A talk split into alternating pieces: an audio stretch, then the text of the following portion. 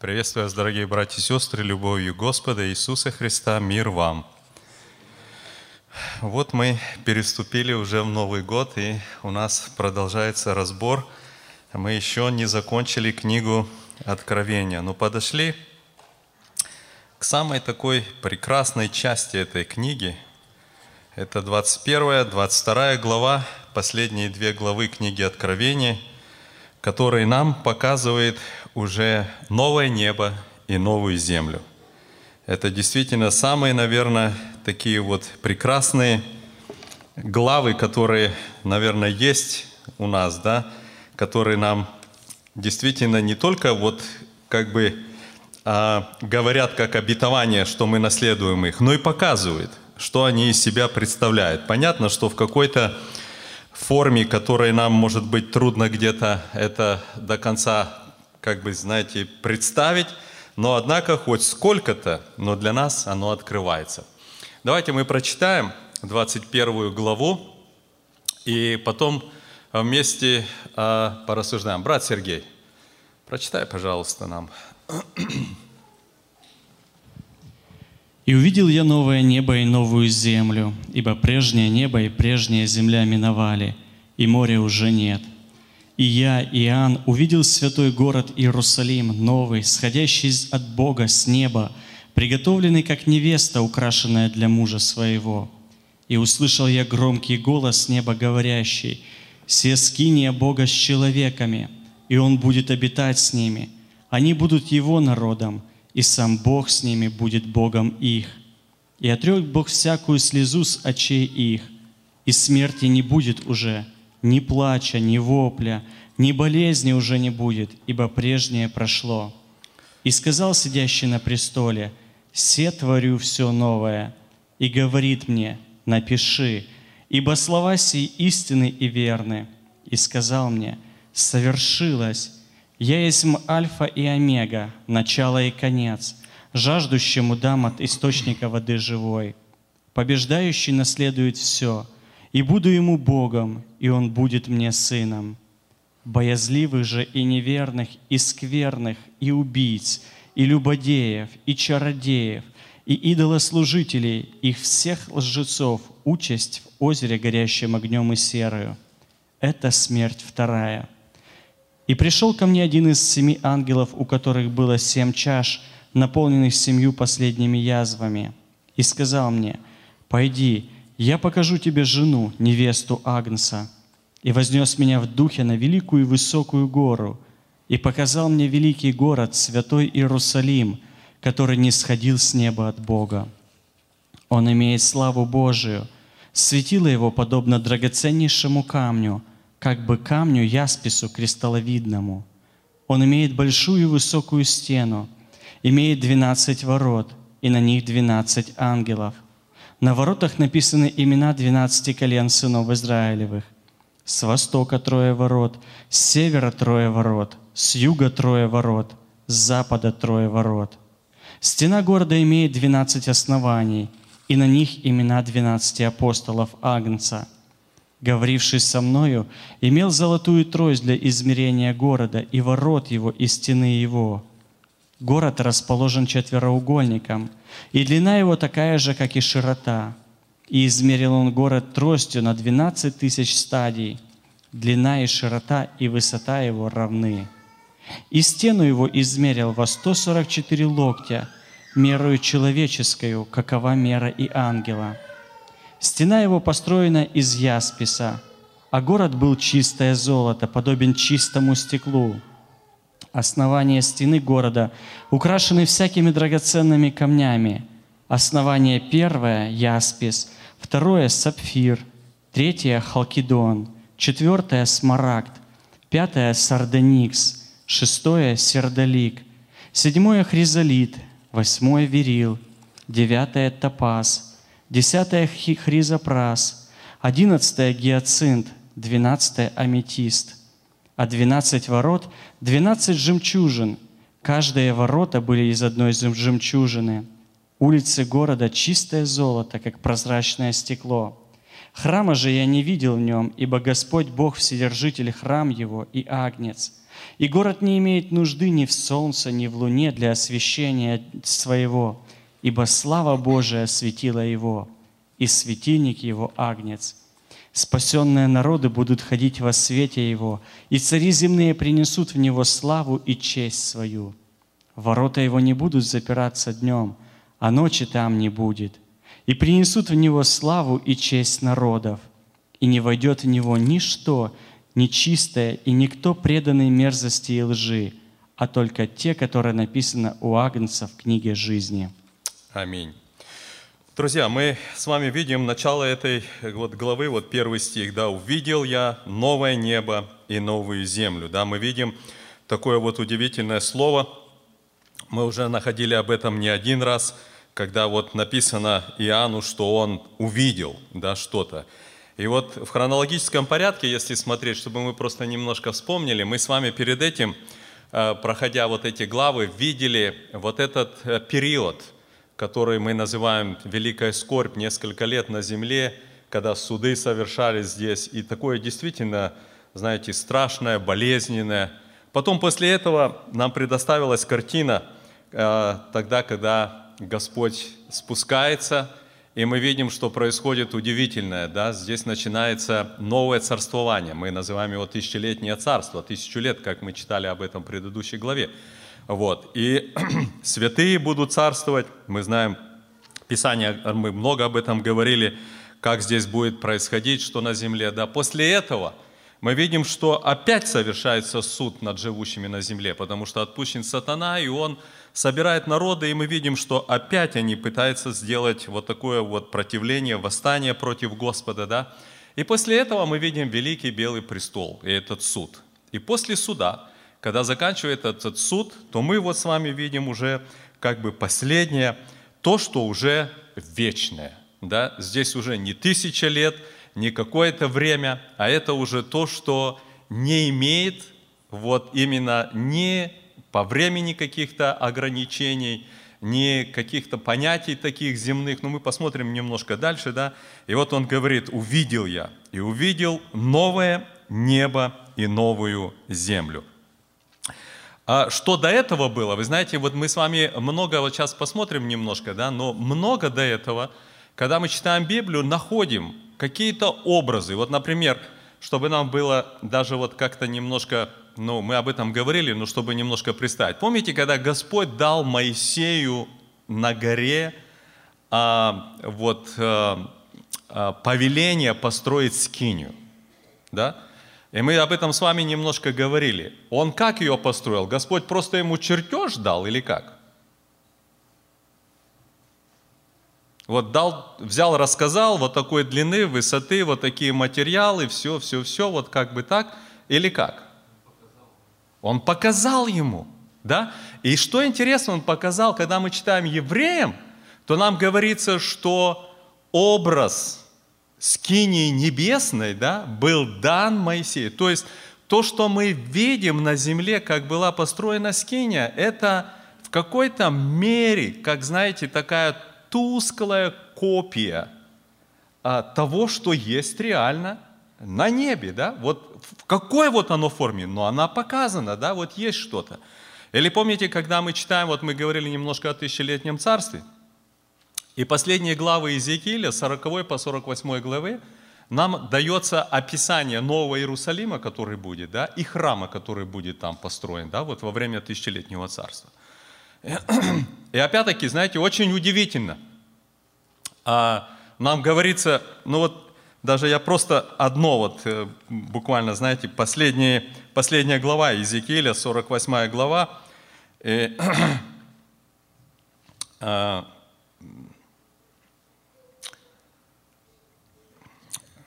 Ну, с 30 стиха. «И вот выходы города», это из Иерусалима. И он говорит: «С северной стороны ворота города называются именами колен Израилевых. К северу трое ворот. Ворота Рувимовы, Иудины, Левины. С восточной стороны ворота Иосифовы, Вениаминовы, Дановы. С южной стороны», и перечисляет, да. И дается какие-то размеры и все это. И опять-таки, это уже в 1000-летнем царстве. Но это есть опять что? какой-то образ. Мы с вами будем читать, да? И нам опять дается Иерусалим, и дается ворота, и написано 12 ворот, и с каждой стороны по трое ворот, и они все названы какими именами? Коленами Израилева, да? То есть, посмотрите, мы видим довольно-таки много в Библии, здесь на земле, когда Господь что-то говорил о каких-то сооружениях, что-то, да, оно в какой-то мере является каким-то слабым прототипом того, что вот здесь нам теперь предоставлено, да, что здесь мы с вами видим. То есть в Ветхом Завете мы видим какие-то определенные образы, да, о которых нам теперь показывает или говорит Иоанн. Такой вопрос, друзья. Смотрите, он говорит: «Увидел я новое небо и новую землю». В нашем понимании новое небо и новая земля – это что-то совершенно новое или это обновленное? Как вот, ну знаете, вот была земля, да, потом произошел потоп, и земля как бы поменяла образ какой-то, да, вид, и все обновленное. Как вы думаете, вот то, что нам Писание говорит, это будет что-то совершенно новое или это будет обновленное? Почему мы знаем, что это совершенно новое? Потому что здесь прямо написано: прежняя земля и прежнее небо пройдет. Помните, да? Помните, что как Господь говорил, когда мы читаем 21 главу Луки, когда Господь говорил о своих словах, то Он сказал интересную фразу, кто помнит? Небо и земля пройдут. Он говорит, слова мои не пройдут. Да, но мы почитаем еще и другие места. Но, друзья, нам очень важно это понимать. Почему? К сожалению, да, существует довольно-таки большое движение, то, что нам известно как свидетели Иеговы, но оно в какой-то мере часто где-то проникает и в среду верующих, знаете, с одной или с другой стороны какие-то слышишь взгляды там или еще что-то. Они учат, помимо неправильного понимания о Христе, да, они конкретно учат о том, что Господь не отказался от своих планов, да, и то, что мы с вами говорим, что будет вот рай, что будет вечность и так дальше, это будет восстановление состояния земли, которое было до грехопадения, до того, как согрешил Адам и Ева. То есть Господь обновит, как-то это изменит, что-то как-то вот, знаете, будет немножко по-другому или еще что-то, да. Но, друзья, мы должны четко понимать, да. И более того, знаете, давайте вот еще прочитаем одно место. Брат Олег, прочитай нам второе послание Петра, 3 глава, там с 10, по-моему, стиха, где нам конкретно тоже говорится о том, что именно произойдет с этой землей и с этим небом. «Придет же день Господень, как тать ночь, и тогда небеса с шумом придут, стихии же, разгоревшись, разрушится земля, и все дела на ней сгорят».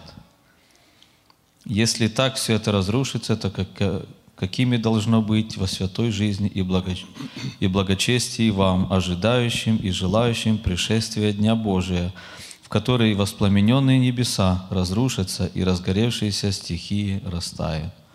Вот посмотрите, друзья, показано, что и земля, и небо, все оно как бы уйдет. Вы знаете, друзья, такой вопрос тоже. Что вообще мы знаем о небе, да? Вот мы сейчас подойдем немножко, поговорим тоже о земле, но вот вопрос такой. Сколько вообще мы знаем существует небес?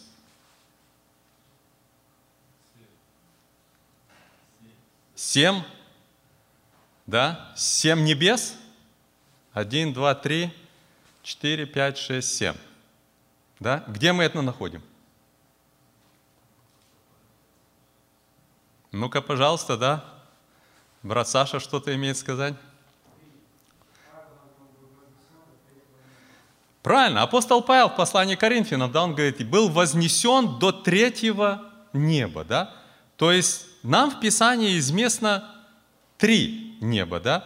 И как принято понимать, вот когда мы выходим, знаете, днем и видим вот такую голубизну, глубину, да, то вот это считается как атмосфера вокруг, так скажем, земли, да. Это, ну, принято называть небом, да, первым небом. Но когда приходит ночь и зажигаются звезды, мы же понимаем, что это не просто атмосфера вокруг земли, да. Мы начинаем видеть намного что-то дальше, да. Принято это называть вторым небом. Но есть еще место, где-то превыше этого, где действительно находится само присутствие Бога, да, Его как жилище Его, да, Его место обитания. Апостол Павел был вознесен туда, в духе, да. То есть, друзья, ну вот такой, вот такое, как бы, или вот такой вопрос. Вот смотрите, сейчас, или, давайте немножко от другого. Что мы из Писания знаем о новой земле? Вот это понятие только здесь нам дано? Или... Или вообще-то нам еще о новой земле говорится? То есть это понятие, которое, может быть, идет с Ветхого Завета или с Нового Завета. Как вот мы понимаем вообще-то о земле, вот о новой земле? Пожалуйста, брат Влад. Исаия 65 главе он как раз говорил о том, что Бог творит новое небо и новую землю. Ага, и прежнее уже не будет вспоминаемы и не придут на сердце. То есть это будет что-то полностью новое, и то, что было раньше, даже не вспомнится. Прочитай буквально 17 стих. 17 стих. «Ибо вот я творю новое небо и новую землю, и прежние уже не будут вспоминаемы, и не придут на сердце». Окей. И прочитай тоже, раз уже ты там, 66 главу, следующую главу, 22 тоже стих. «Ибо как новое небо и новая земля, которые я сотворю, всегда будут пред лицем моим, говорит Господь, так будет и семя ваше, и имя ваше». Вот посмотрите, друзья, еще в Ветхом Завете пророк Исаия уже говорил о том, что будут сотворены новое небо и новая земля, да? И нам дается некоторые описания, как будет на этой земле. Но вот, друзья, такой интересный вопрос. А что нам Писание говорит о новом небе? Что это будет такое? Сколько там звезд? Как оно будет выглядеть? Какие созвездия?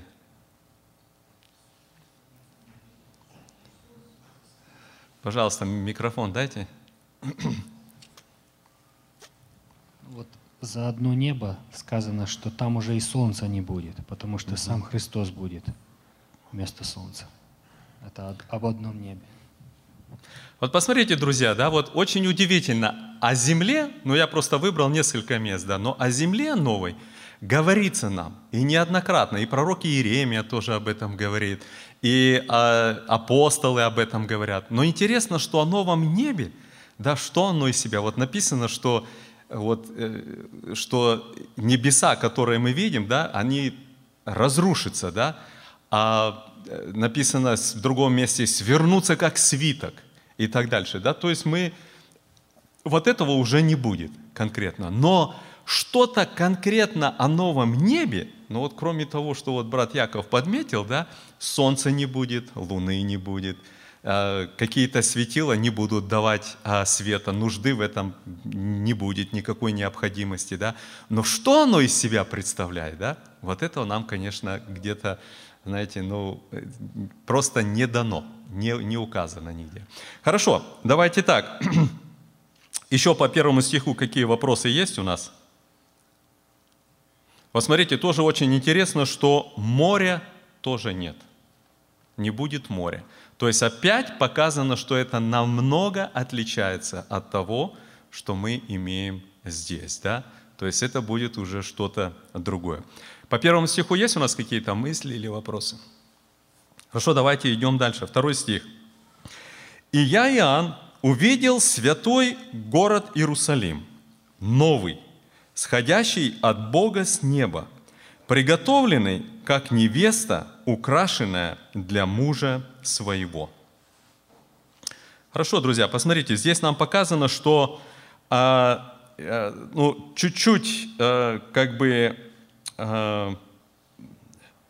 посмотреть, если ниже немножко, да, то посмотрите, что мы здесь видим. Да? Он здесь говорит, что увидел я вот этот новый город. Да? Но посмотрите, в 10 стихе, да, он возьмет меня в духе на великую и высокую гору и показал мне великий город Святой Иерусалим, который не сходил с неба от Бога. То есть, посмотрите удивительную картину. Он видит новое небо и новую землю. И теперь, видя это, он видит еще нечто удивительное. Он видит город, который опускается с неба и на эту землю становится. Да? И вот здесь, во 2 стихе, он говорит: «Я увидел святой город Иерусалим, новый, сходящий от Бога с неба, приготовленный, как невеста, украшенная для мужа своего». Такой вопрос, друзья. Что это за город? Почему он сходит от Бога с неба? И почему он сравнивается с невестой? Какие у кого есть мысли по этому?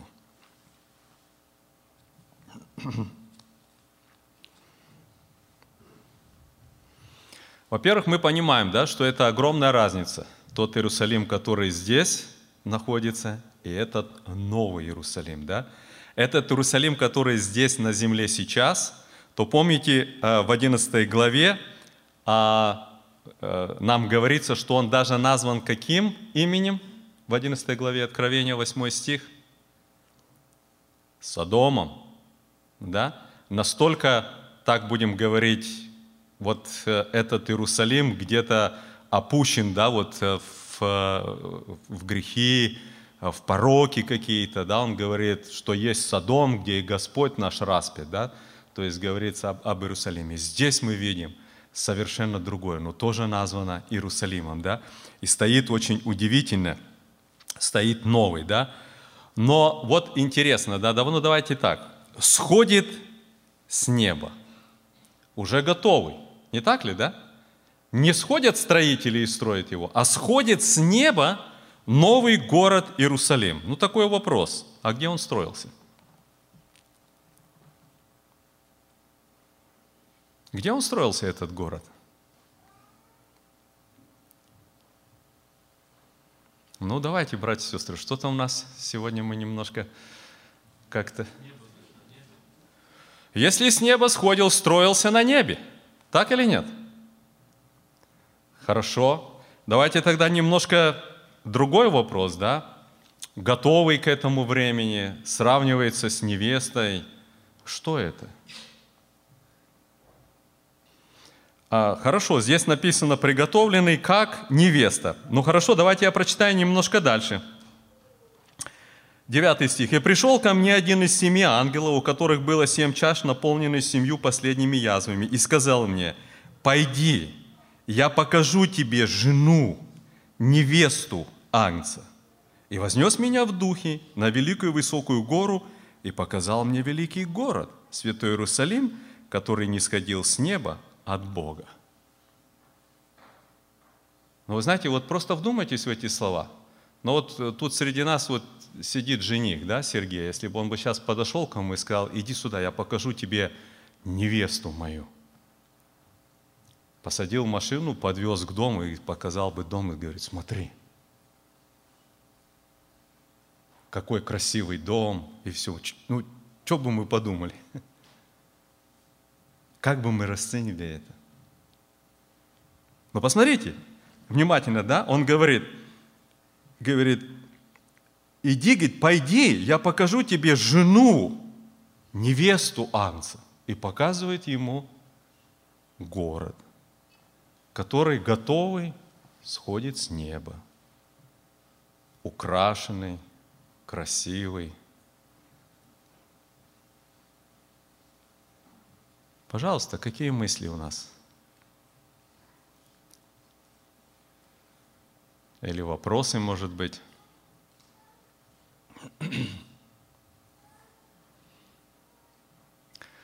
Давайте так, друзья, вот из того, что мы прочитали, не наталкивает это на мысль, что этот город и есть жена и невеста?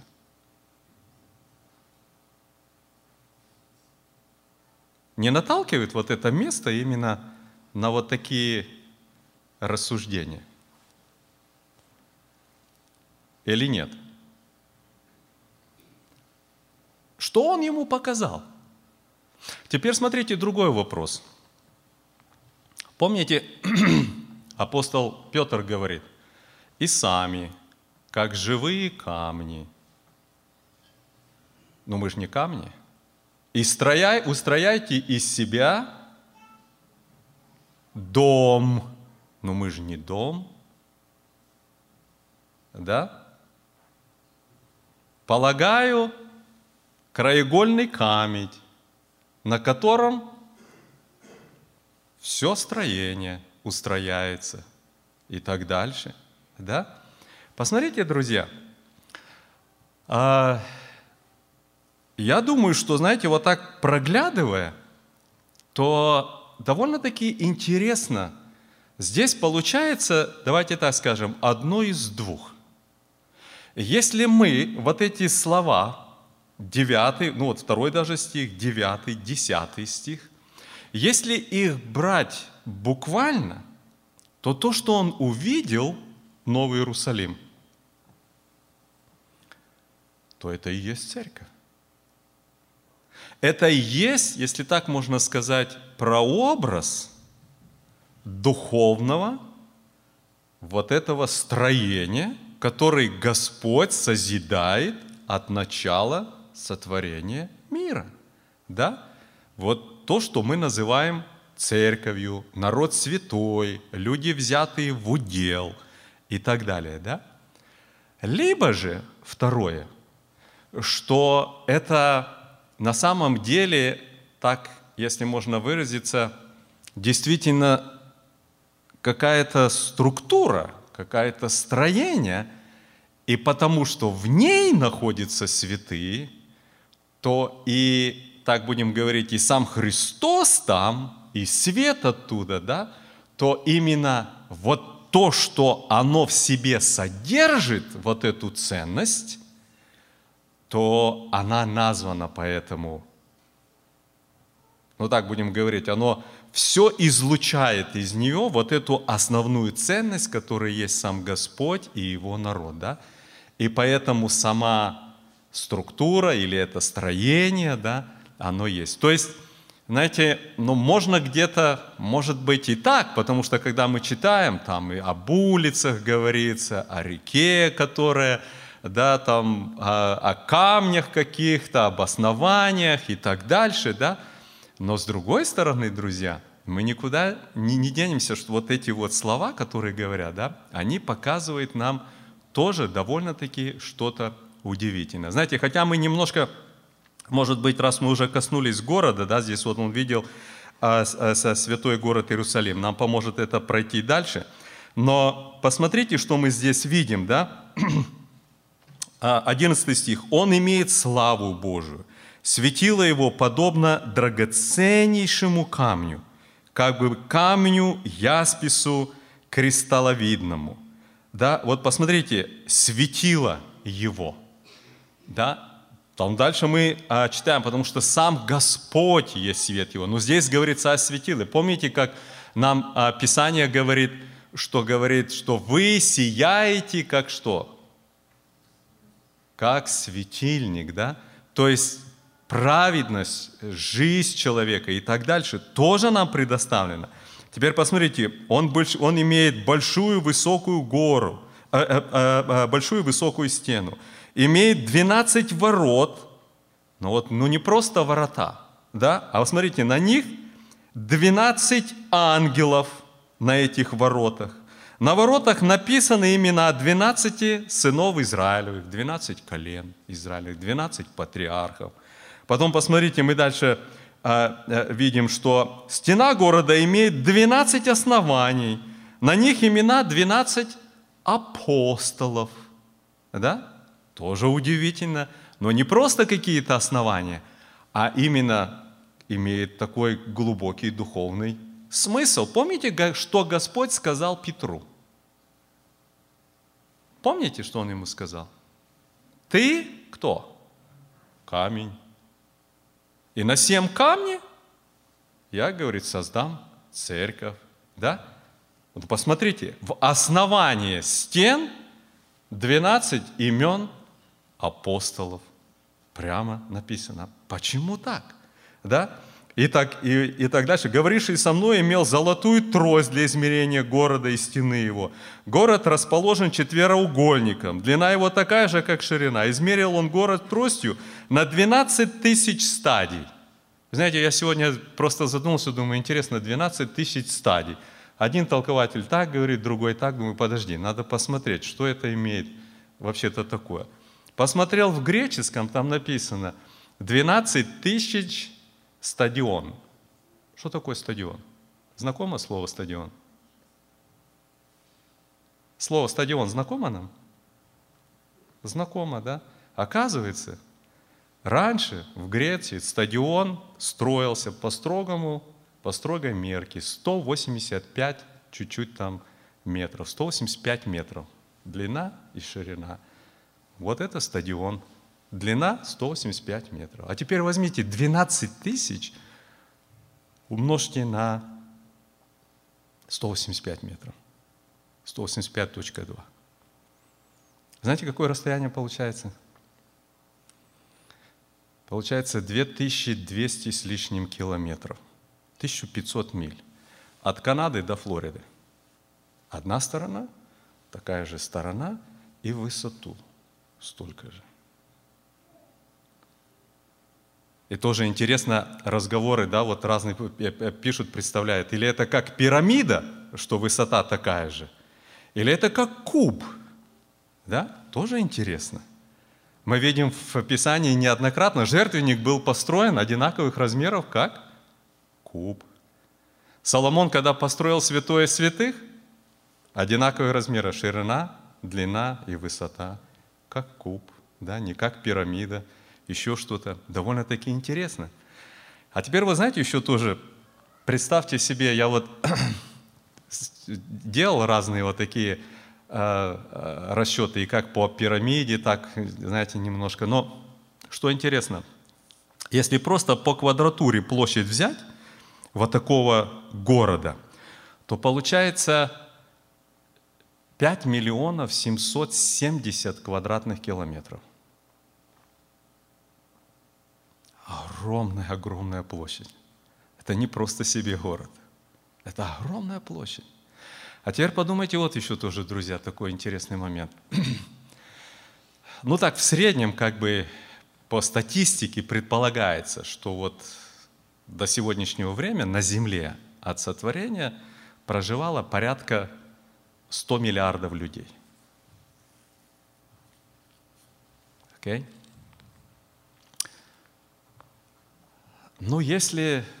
Ну, какая часть из этих людей спасенные, которые вот приняли Господа, Бога, поверили, склонились перед Ним? Ну, трудно сказать, да? Ну, самое оптимистично, можно сказать, что 1 из 10 человек, это самое оптимистично, так, да? Скажем, пускай 10 миллиардов, это спасенные. Ну, я думаю, это чересчур оптимистично, но все-таки, да? Если вы возьмете площадь пирамиды того города и разделите ее на 10 миллиардов, то каждый получит по 75 акров площади в этом городе. Если говорить просто о размерах. Понимаете? Вот что это такое? Что вот я просто, знаете, вот я к чему вот эти вот некоторые вещи вот вам просто говорю, да, чтобы, ну, как бы разбудить в нас немножко какое-то вот, знаете, вот желание, какой-то огонек, да? Вот мы просто читаем и как бы не придаем даже значения. О чем идет речь? Прочитали, ну, 12 000 стадий, высота, ширина, там основание, там еще там что-то такое. Прочли, ну, кто из нас этого не слыхал, да? Но когда начинаешь просто немножко вот просто себе как-то попытаться представить, вот что же это такое, то вы знаете, друзья, это что-то неимоверное. Это что-то неимоверное, да? Это на самом деле очень и очень удивительно. Но вопрос все-таки остается, друзья, да? Вот когда читаешь обо всем этом, вопрос остается. На самом ли деле это какая-то структура, какое-то строение, или же это какой-то духовный образ на самом деле духовного устроения, то, что мы называем церковь, дом Божий, да?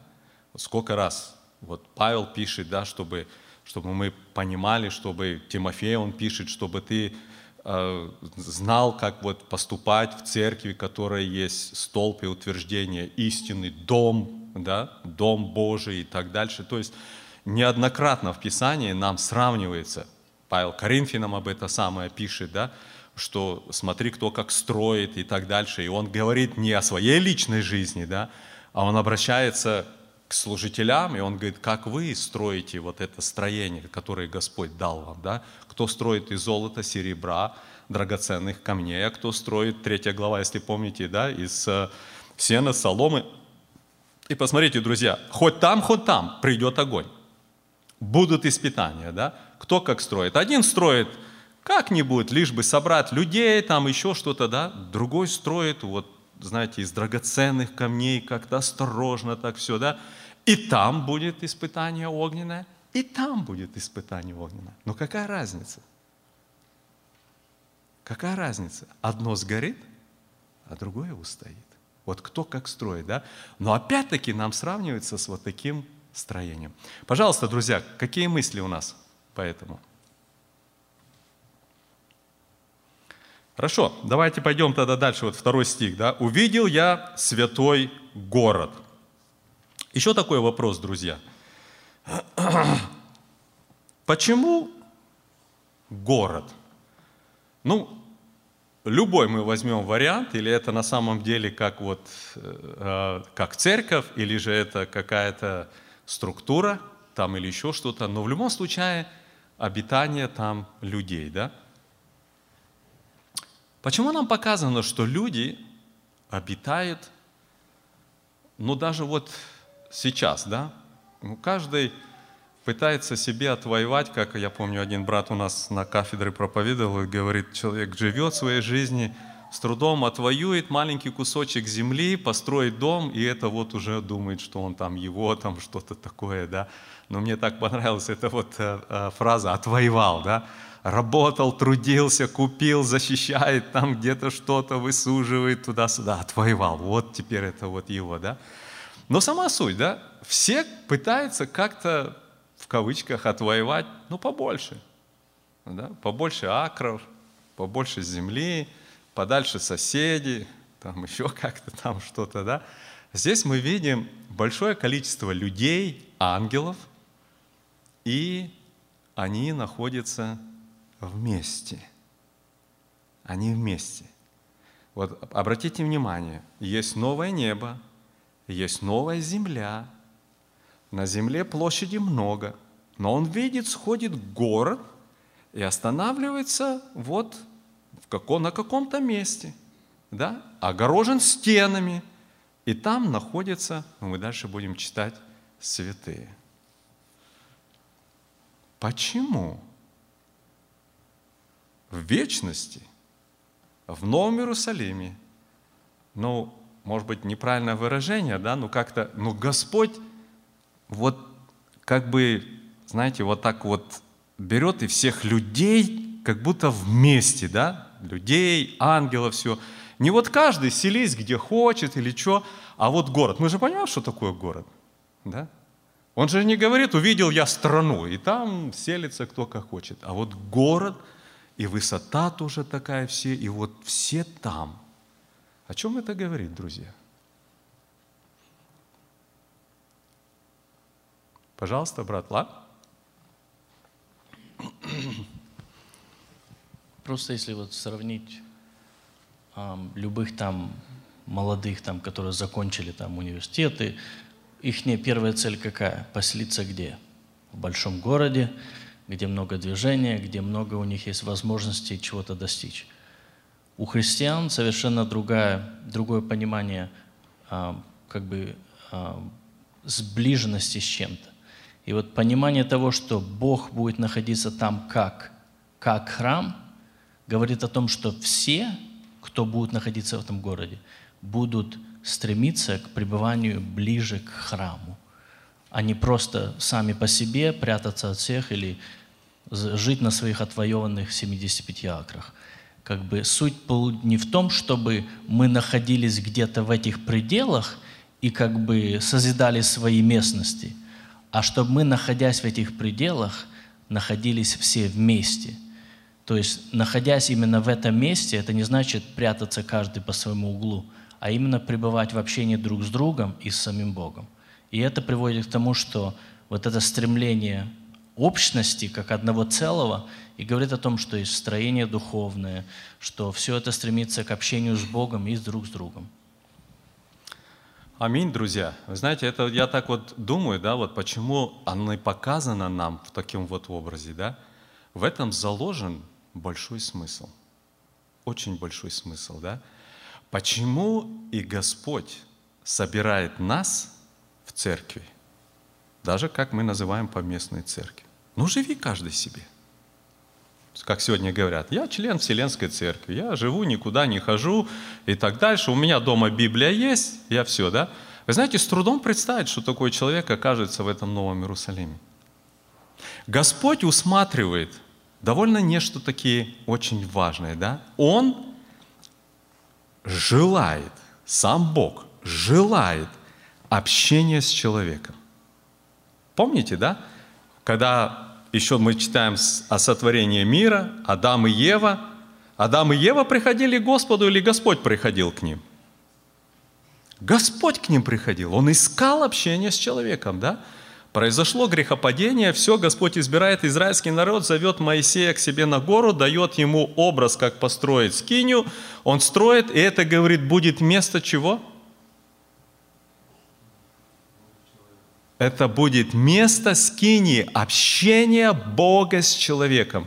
Бог будет обитать среди вас. Бог хотел и ищет этого, да?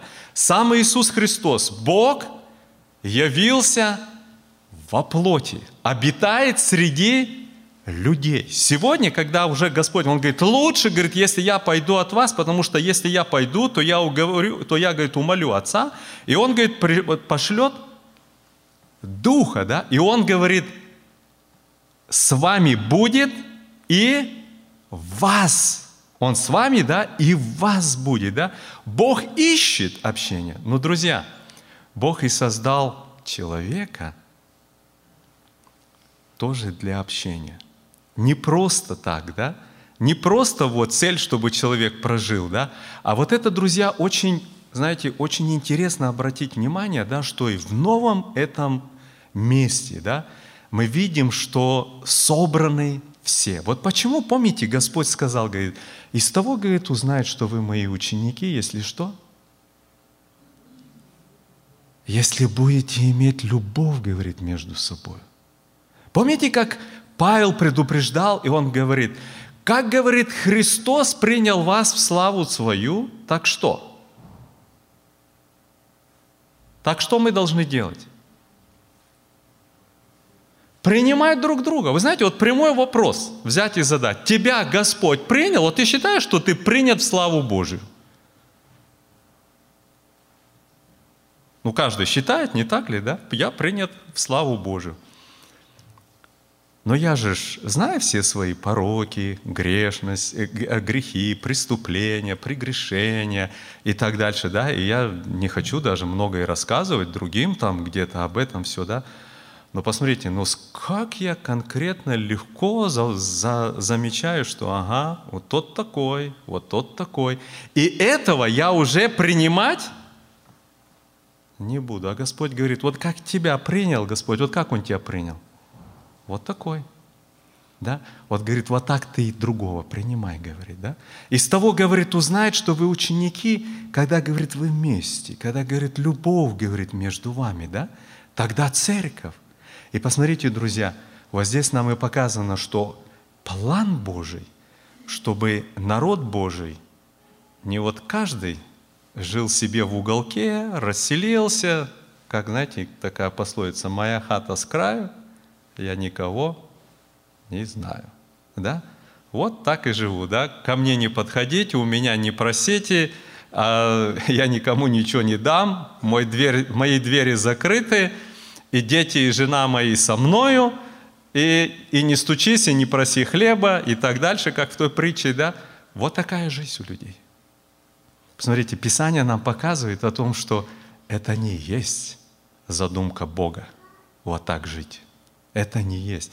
И, друзья, вот как люди, вот действительно имеющие Духа Божия, живут на земле, да, когда они связаны, когда они действительно, знаете, вот тянутся друг к другу, когда живут вот каким-то обществом, вот как Влад сказал, да, вот это вот общение, такая общность какая-то, да, вот это, друзья, то, что задумано Господом в вечности. Пожалуйста, какие у нас мысли еще?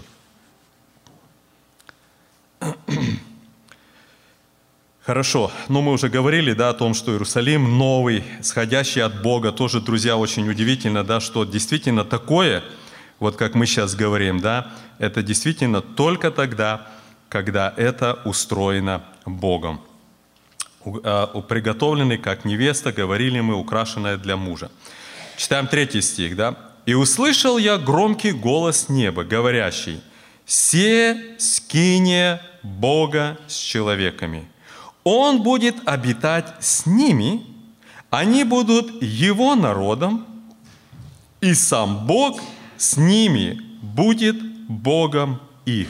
И отрет Бог всякую слезу с очей их, и смерти не будет уже, ни плача, ни вопля, ни болезни не будет, ибо прежнее прошло». Пожалуйста, какие у нас мысли по этому есть?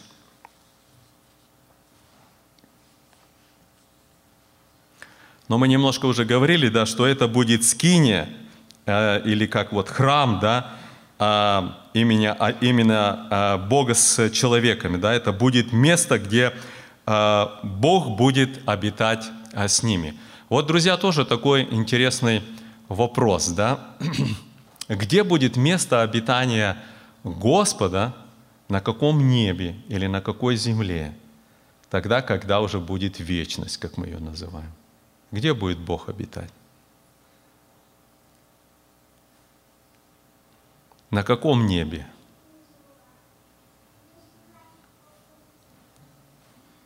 На каком небе будет обитать Бог? Он будет обитать в Новом Иерусалиме.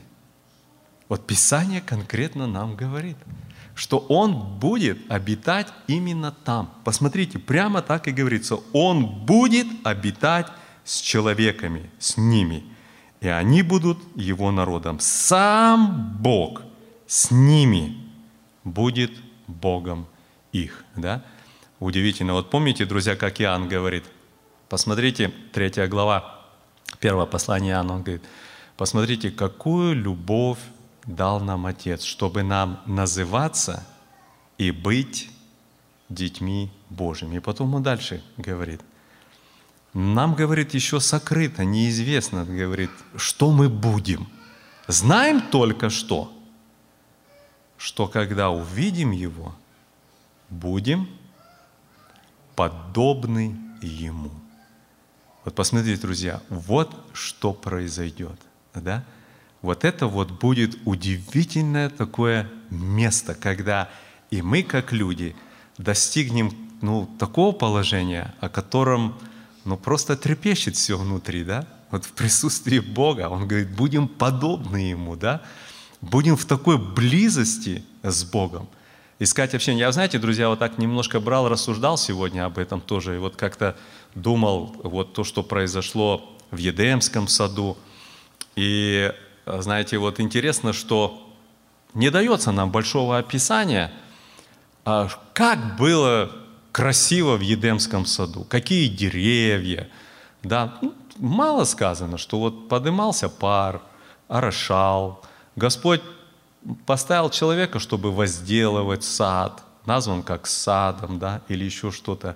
Ну что? Вот люди представляют, рисуют разные картинки такие там или что, да?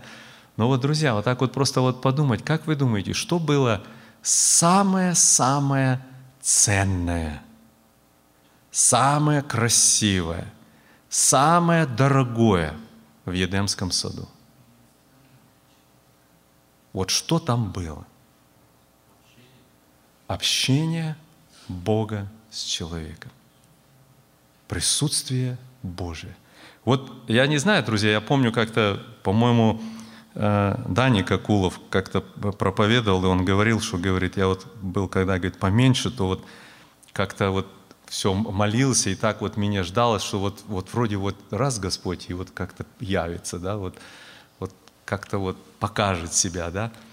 Но вот я, знаете, вот сидел, слушал, и сам вот как-то рассуждал, но я думаю, наверное, у каждого, да, ведь у каждого из нас это живет, вот, особенно когда какие-то переживания, да, вот так вот хочется, но думаешь, ну вот бы явился бы Господь, ну вот как-то же Он являлся же, да, вот являлся же, вот приходил же, да, к Аврааму приходил, с Моисеем разговаривал, вот было же это, да. Но вот, друзья, когда у нас внутри сердце вот так чисто, свободно, не зря Писание говорит, блаженны чистые сердцем, ибо они Бога узрят, да? И у нас внутренне просыпается сильнейшее такое желание какой-то вот особой близости с Богом, Его какого-то явления. Вы знаете, реальность, мне кажется, вот то, что было в Едемском саду, именно вот это. Именно вот это. Вот приходил Бог и, знаете, беседовал с людьми, разговаривал, было общение, вот, но настолько реальное, да? И вот мне кажется, друзья, вот это и есть именно, да? Вот подумайте, сейчас вот тоже вот так вот я вот так вот как-то брал, еще раньше рассуждал, думаю, интересно, вот столько разных деноминаций, столько, ну даже взять даже нашу деноминацию, да, но какие-то смотришь немножко разные какие-то взгляды, направления, разные церкви где-то, да, а у кого-то, знаете, ну кто-то так, вот, так интересно, я помню, мы как-то было празднование 400-летия баптизма, и такой интересный был, знаете, как своего рода обед в один день, и как-то разделили на вот группы такие. Собралось много служителей из 32 стран, это в Киеве происходило, и посадили за столы такие, и вот так вот, ну и дали время, 2 часа для общения. Ну и каждый вот себя брал, представлял. И вот большой стол, я не знаю, ну человек 30, наверное, знаете, такие взяли, посоставляли столы. И вот так интересно, знаете, было смотреть. И вот сидят все, там, служители, старшие, пресвитера, там, или еще что-то, да, ну, и каждый представляется, там, пресвитер такой церкви, там-то, там-то. И, знаете, так это, ну, как бы скромно, конечно, ну, в общем-то, да, у нас там 3 хора, 5 оркестров, 100 членов, там, у нас такие программы, там, все другое, там, еще что-то, да. А вы знаете, вот сидишь, как-то так слушаешь, а внутри такое чувство не то. Как-то не то. Вроде и хорошо, и не грешно, порадоваться надо, да? В той церкви 3 хоров, то 5 хоров, там 100 оркестров, там еще что-то, какие-то программы или еще что-то, да? А помните, как Господь через Иеремию говорит, хвалящийся, хвались тем, хвались Господом, хвались тем, что знает меня. И вы знаете, вот так вот думаешь и сегодня, да, вот какое вот ударение. Можно построить красивое здание, такие программы сделать мощные, да, и люди соберутся, и все грамотно, и так далее, да. Ну, много сегодня такого. А вот что самое ценное, друзья? Что самое ценное? Присутствие Бога. Да? Вот присутствие Бога. Помните, как Моисей говорил? Он говорит, если, говорит, ты не пойдешь с нами, даже, говорит, не выводи нас отсюда. Господь говорит, да я ангела пошлю. Я, говорит, пошлю ангела, он вас поведет и введет землю, и все будет хорошо, и сохранит вас, и путь укажет, и будет кормить. Я, говорит, ангела пошлю. А Моисей стал и говорит, нет, Боже, если, говорит, ты сам не пойдешь, даже не выводи нас отсюда. Не надо нам это ничего. Не надо. Поэтому, друзья, вот здесь как раз и показано именно вот это. Ну и посмотрите, 4 стих, да? «И отрет Бог всякую слезу с очей их, и смерти не будет уже, ни плача, ни вопля, ни болезни уже не будет, ибо прежнее прошло». Ну, друзья, я думаю, мы понимаем, смерти не будет, это понятно, да? Но вот такие вот выражения «ни плача», «ни вопля», ну, болезни как бы, да, тоже. Но вот такой вопрос, друзья. А вообще-то какая-то печаль, какие-то чувства вот, какого-то переживания, какой-то скорби, еще что-то. Вот как? Этого ничего не будет? Вообще, о чем идет здесь речь? Вот просто будет такое, знаете, вот, ну, как выразиться, такое вот, ну, такое счастливое, блаженное, улыбающееся, веселое, радостное, и этому никогда нету никакого конца. Или как мы это представляем, вот когда такие слова читаем? Как?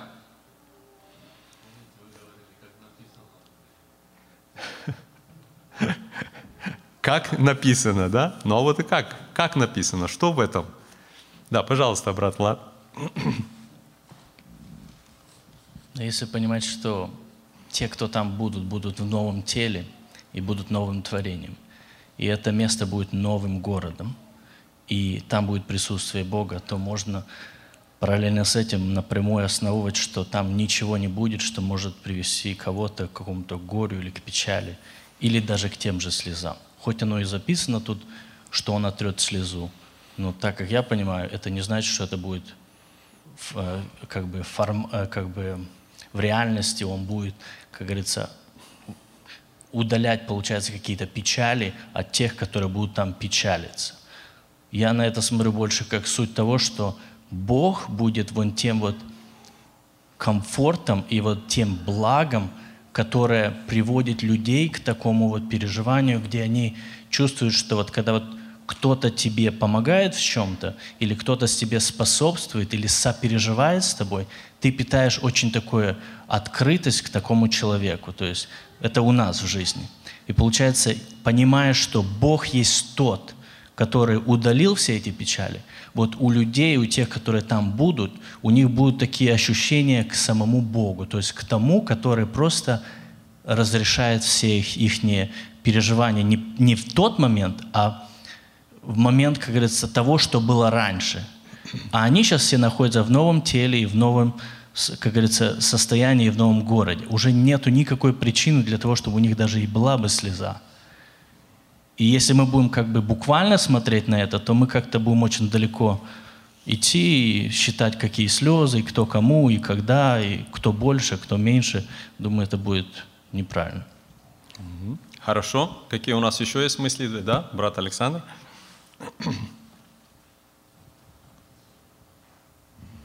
Я тут вспомнил ту притчу, в которой говорится, когда богач взывает к Лазарю, что нам так показано, что он видит его, что бедный в раю, а богач в аду. И этот просит его хотя бы мизинец обмакнуть в воду. Но тот ему говорит, что хоть мы, ну как бы, я не помню, как там точно написано, что хоть и видим друг друга, но между нами очень большая дистанция, что мы уже не можем перейти ни туда, ни сюда, то...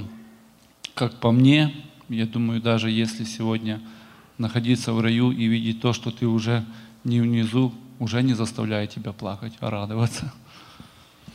Хорошо, хорошо. Какие у нас еще есть мысли? Я, друзья, знаете, вот больше как бы усматриваю, посмотрите, здесь конец этого стиха 4 написано: «Ибо прежнее прошло».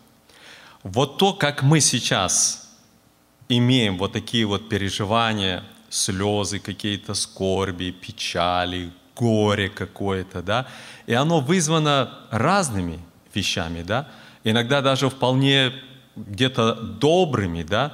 Помните, например, когда Лазарь умер, написано, Иисус плакал, да, то есть были слезы, но это не были слезы, знаете, какой-то такой, ну так будем говорить, там обиды там или еще что-то, да, это было сердце наполнено добром, да, но оно имело место так, что оно выразилось в слезах, да, или тот же самый сын наинской вдовы и так дальше, да, плакала и так далее. То есть мы видим много такого, да, или Иисус посмотрел на Иерусалим, и написано, да, говорит, сколько раз хотел я собрать. Вот это вот печаль какая-то, да, такая, о том, что происходит. Сколько такого печали, да, особенно, скажем, в семьях, где есть там неверующий брат, сестра, муж, жена, дети там или еще что-то, да. Ну, сколько вот где-то пообщаешься вот так иногда вот, просто когда близко так вот с людьми все, да, станешь вот с ними на колени, просто слезы текут у людей.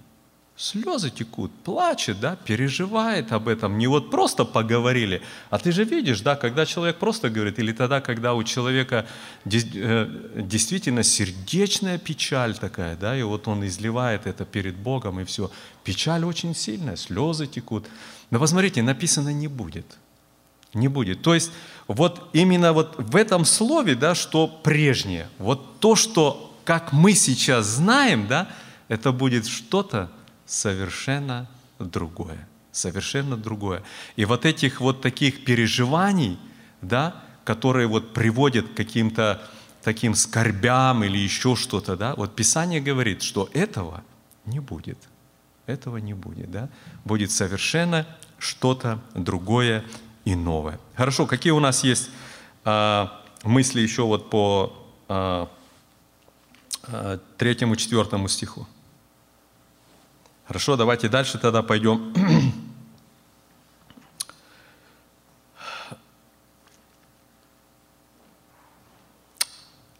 Пятый стих, да. «И сказал сидящий на престоле: се творю все новое.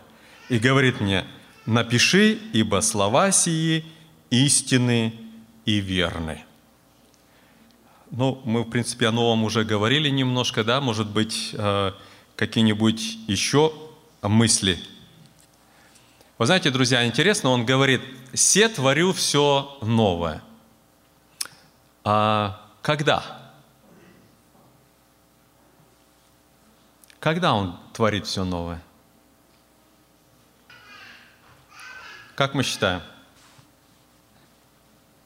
Когда, вот он говорит, «Се творю...» Посмотрите, вот я еще раз обращу внимание. Он говорит, «Се творю все новое». Когда?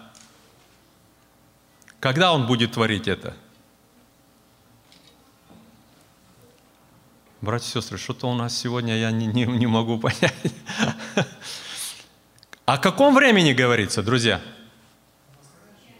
О настоящем времени. Значит, когда Господь это творит? Сейчас? Сейчас творит. Помните, что Он говорит в 14 главе Иоанна, да? Он говорит, «В доме Отца Моего обителей много». А если бы не так, то я бы сказал, «Я иду приготовить место». Но вот, друзья, другой, я хотел обратить внимание еще на одну такую деталь. Помните, апостол Павел во втором послании к Коринфянам, в 5 главе, он говорит, «Кто говорит во Христе, тот что? Новое творение, новая тварь, да?» Потом дальше он говорит, «Древнее прошло». И дальше что? «Теперь все новое». Вот я вам другой задам, друзья, вопрос. Вот мы говорим «Новый Иерусалим», или это структура, или это церковь. Когда Господь творит новую, вот то, что если назвать Новый Иерусалим, то, что, с кем он будет обитать или так. Когда? Сейчас. Он говорит, я сейчас творю все новое. Я, друзья, хотел на это обратить внимание. Мы думаем, когда читаем эти места, что вот будет новое небо, новая земля, новый Иерусалим, когда-то оно все соединится и так дальше, да? Оно сегодня в производстве. И это делает Господь.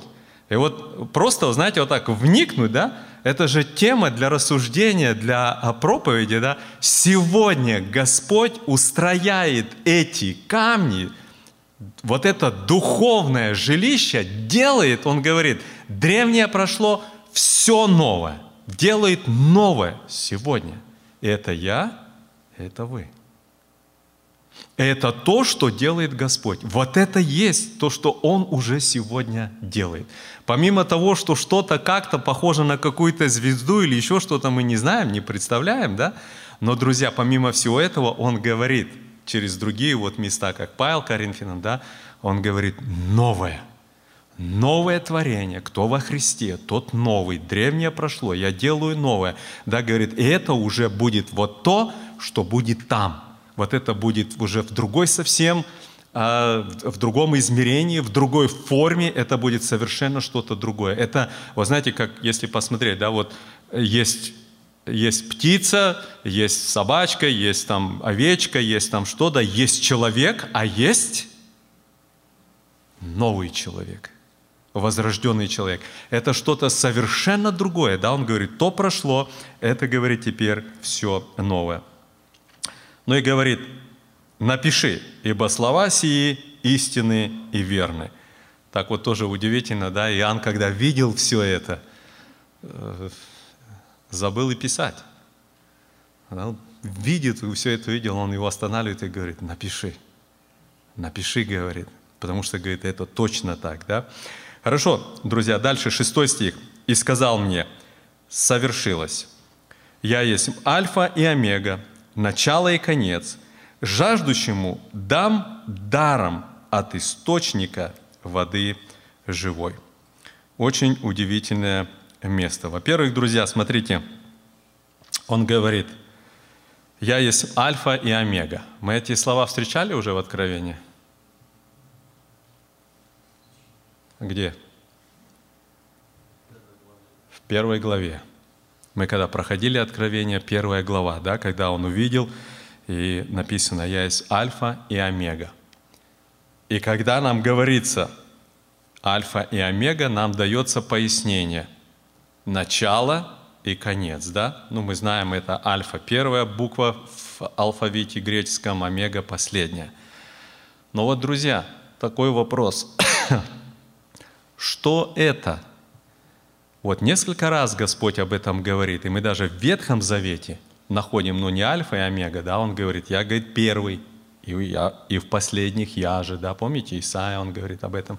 То есть это Господь повторяет постоянно, говорит. Но такой вопрос, какой смысл этого? Почему он так вот в таких важных моментах, показывая это, он говорит, я есть Альфа и я Омега? Какой смысл в этом? Просто так Господь сказал. Я, говорит, начало, я конец. Ну, если хорошо, ну, начало где-то мы понимаем, да, все через него начало быть. А конец что? Все кончится? Или как? Если мы говорим, что он начало, ну, это нам понятно, все он сотворил, каждому из нас дал начало. Но он и конец, значит, будет конец? Какой смысл? Господь все приведет к концу, и останется Он один? Вначале было Слово, и Слово было у Бога, и Слово было Бог. Больше ничего не было. Был вначале Бог. И потом все стало быть через Него. Он говорит, «Я есть начало». Понятно? Понятно. А теперь он говорит, и я конец. А это как? Опять все так же свернется, одно за одним, все, и в конечном итоге останется Омега. Конец. Такой смысл. Так нам Писание показывает. Пожалуйста, брат Лак. Как уже вот было упомянуто, начало – это и есть Бог. Но вот именно завершение, как я понимаю, это вот завершение именно относится больше как к части Христа. Христос есть Бог, Отец, Сын и Дух Святой. Получается, вот тот план, который был определен для Христа, он завершен. И если он уже завершен, то он же приведен в действие. То получается, все те, кто знают Христа, остаются с Богом. И вот я, как понимаю, начало он, Бог, в трех лицах, но завершение, вот именно вот омега, больше звучит как о плане Христа спасения тех, которые верят в Бога. Подожди, не до конца я понял. Значит, конец, когда сам Господь говорит, я есть... Начало, хорошо, понятно. Конец, это еще раз вот как-то... Это больше как завершение плана, который совершил Христос в лице спасения человека. Получается, когда мы говорим о омеге, это не значит, что все завершится и все просто превратится в ничто. А это имеется в виду, что завершен тот план, который совершил Христос для спасения человека. То есть, когда говорится «я есть альфа и омега», здесь идет конкретно просто речь, что завершено вот этот процесс искупления человека. И всего лишь. Об этом идет речь. Я бы не сказал, что всего лишь. Я просто говорю, что это может констатировать именно этот факт. Окей. Хорошо. Брат Роланд. Я так понимаю, что тут больше говорится о том, что Бог говорит, как в одном месте, где говорится, Христос вчера и сегодня тот же, и вовеки тот же. И тут говорится о том, что Бог от начала и до конца тот же, что Он всем этим до конца будет руководить, и в совершении Он же тот же самый Бог. Ну, как здесь. Его неизменность. Его неизменность. Хорошо. Хорошо. Еще как, друзья? Посмотрите, друзья, я как-то смотрел, вот и нашел некоторые места, просто я не буду, сейчас мы за неимением времени, чтобы поднимать вот там и в Ветхом Завете, где написано, ну вот апостол Павел говорит об этом и Колоссянам, Ефесянам, но я вот Римлянам одно место возьму, смотрите, 11 глава, последний стих. Или давайте чуть-чуть выше возьмем, 33 стих. «О, бездна богатства и премудрости и ведения Божие! Как непостижимы судьбы Его и неисследимы пути Его!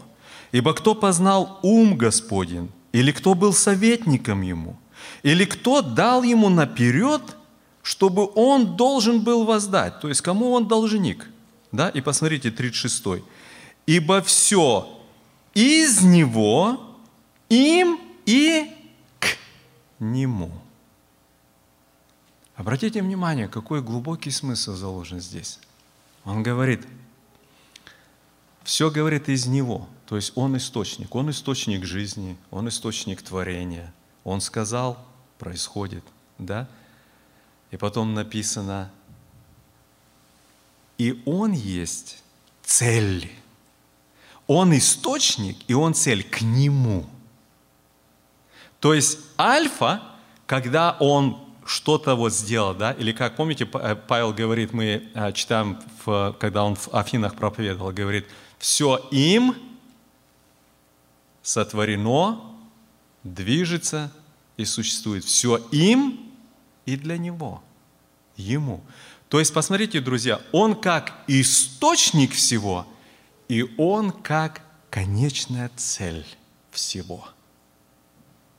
Не значит, что все заканчивается, а это значит намного-намного больше, глубже, да, что им он сотворил, жизнь дал, все, да, и, по сути дела, все к нему, все туда и возвращается. То есть сама, если можно так сказать, цель окончательная, да, когда происходит вот это единение, совокупление, когда конечная цель достигнута, что оно все для него, оно ему. Когда происходит вот это соединение общее, да, он говорит, вот это есть и конец.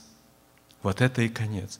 Не конец, как существование кого-то или что-то, да, а вот именно сама вот эта цель, что им и для него, в нем, к нему. То есть он и источник, и он же конечная цель.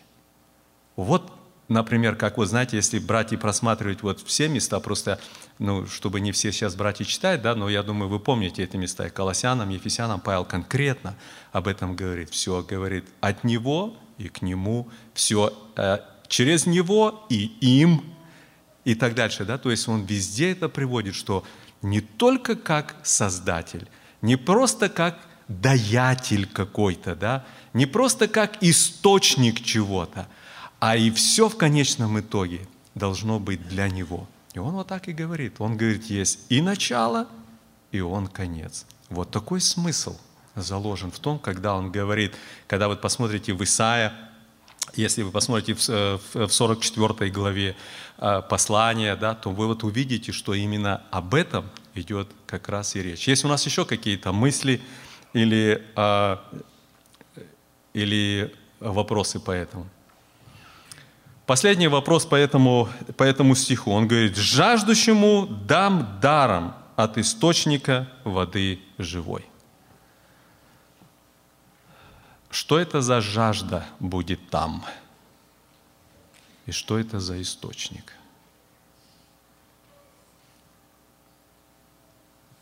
Такое прекрасное место. И так сильно будет хотеться пить.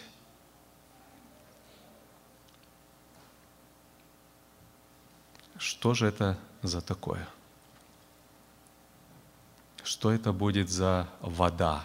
И почему так будет такая большая жажда? Что вот именно такое слово даже стоит, да? Не просто желающему, да, а жаждущему.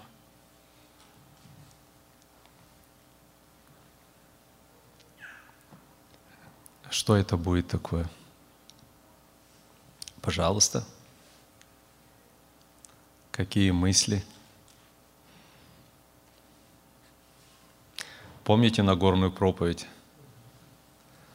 Блажены, сытые, да, или кто? У которых полный достаток. Но также мы считаем, да? На столах у нас все стоит, напитков выбирай на вкус, и мы говорим, вот это да, счастье. А Господь говорит, блажены, алчущие и жаждущие. Он говорит, счастлив тот, который сильно-сильно хочет пить. Чего?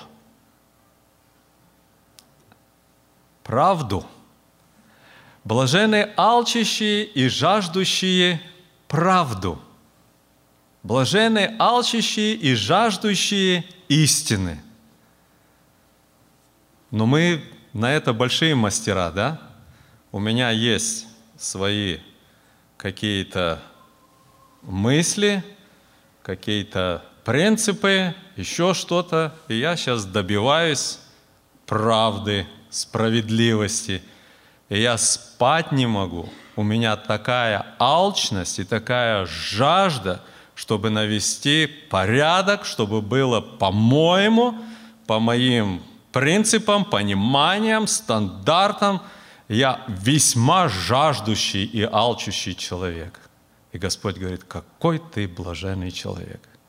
Так? Но я же правду хочу. Справедливости хочу. Я доказать хочу. Так или нет, друзья? О чем идет речь?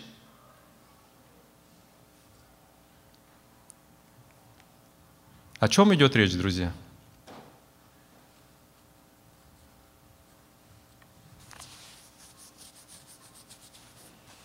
Что это значит? Алкать и жаждать правды. Пожалуйста, брат Влад. Христа спрашивает, что Христос сказал? Что Он есть истина. Истина есть правда. И получается, если кто-то жаждет истины, то есть познание Христа, познание Бога. И вот именно в этом стихе мы понимаем, что этот стих не может использоваться только, как говорится, в пределах откровения. Этот стих, он используется по всему Священному Писанию. То есть те, кто ищут Бога и общение с Ним, вот Он и призывает их и говорит, что «Я вам это дам», если есть эта искренность и вера в то, что они ищут. Аминь, друзья. Господь прямо сказал, да, Ему задали вопрос. Да, помните, Он стоял перед Пилатом, и Пилат Ему задает вопрос, что есть истина, да, и Христос молчит, ничего не отвечает, но буквально за несколько часов до этого Он сидит с учениками вечером на общении. И Он говорит, «Я есть путь и истина и жизнь». Да? Пилату что-то доказывать бесполезно было, да? Оно доказывать справедливость или что, не для этого. Но он прямо заявил, «Я есть, говорит, истина». Знаете, друзья, суть как раз-таки и заключается в этом, что Он здесь говорит, что жаждущему дам даром. Вот именно от источника воды живой. Вот это общение с Богом. И вот это, знаете, он говорит прямо, что говорит, счастливы те люди, которые просто ненасытимы вот тем, чтобы искать, познавать Бога, быть в близости с Ним. И вот посмотрите, мы закончим 7 стих. Он говорит, побеждающий наследует все. Вот то, о чем мы сейчас здесь будем читать. И дальше тоже, да, он говорит, наследует все. И буду ему Богом, и он будет мне сыном. Вы знаете, удивительно, Господь именно это когда-то сказал Аврааму. Я, говорит, буду твоим Богом, а ты будешь моим, да, Давиду. Помните, 2 книга Царств, 7 глава, когда он за храм молился, и потом пришел Нафан, пророк, да, и он говорит, «Я буду твоим Богом, и ты будешь моим сыном». Посмотрите, это то же самое, что Бог или Иисус Христос говорит о взаимоотношении Иисуса Христа и Бога. Это говорит Отец, Сын и так далее, да. И посмотрите, здесь то же самое стоит. То же самое, что Бог сказал Аврааму, то же самое, что Он сказал Давиду, то же самое, которые отношения были у Иисуса Христа с Отцом. И Он здесь говорит, «Я буду Ему Богом, и Он будет мне Сыном». Какие у нас есть еще вопросы по этим первым 7 стихам? Хорошо, давайте мы тогда будем считать, что закончили 7 стихов, и в следующий раз, когда будет разбор у нас, то мы будем продолжать с 8 стиха. Друзья, наше общение подошло к концу. Что касается объявлений...